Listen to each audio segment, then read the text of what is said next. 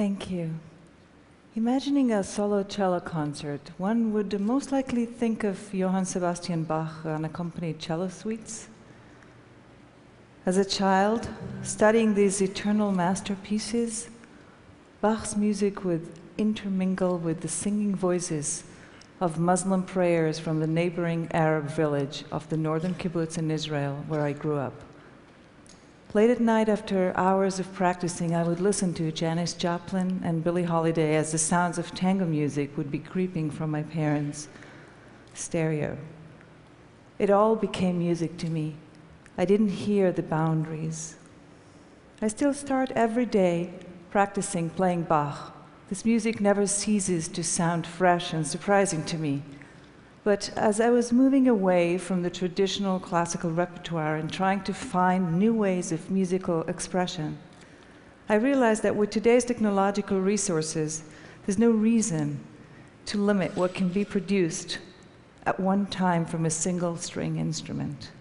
The power and coherency that comes from one person hearing, perceiving, and playing all the voices makes a very different experience. The excitement of a great orchestra performance comes from the attempt to have a collective of musicians perceiving one unified whole concept. The excitement from using multitracking the way I did in the piece you will hear next comes from the attempt to build and create a whole universe with many diverse layers, all generated from a single source. My cello and my voice are layered to create this large sonic canvas. When composers write music for me, I ask them to forget what they know about the cello. I hope to arrive at new territories to discover sounds I have never heard before. I want to create endless possibilities with this cello. I become the medium through which the music is being channeled, and in the process, when all is right, the music is transformed, and so am I.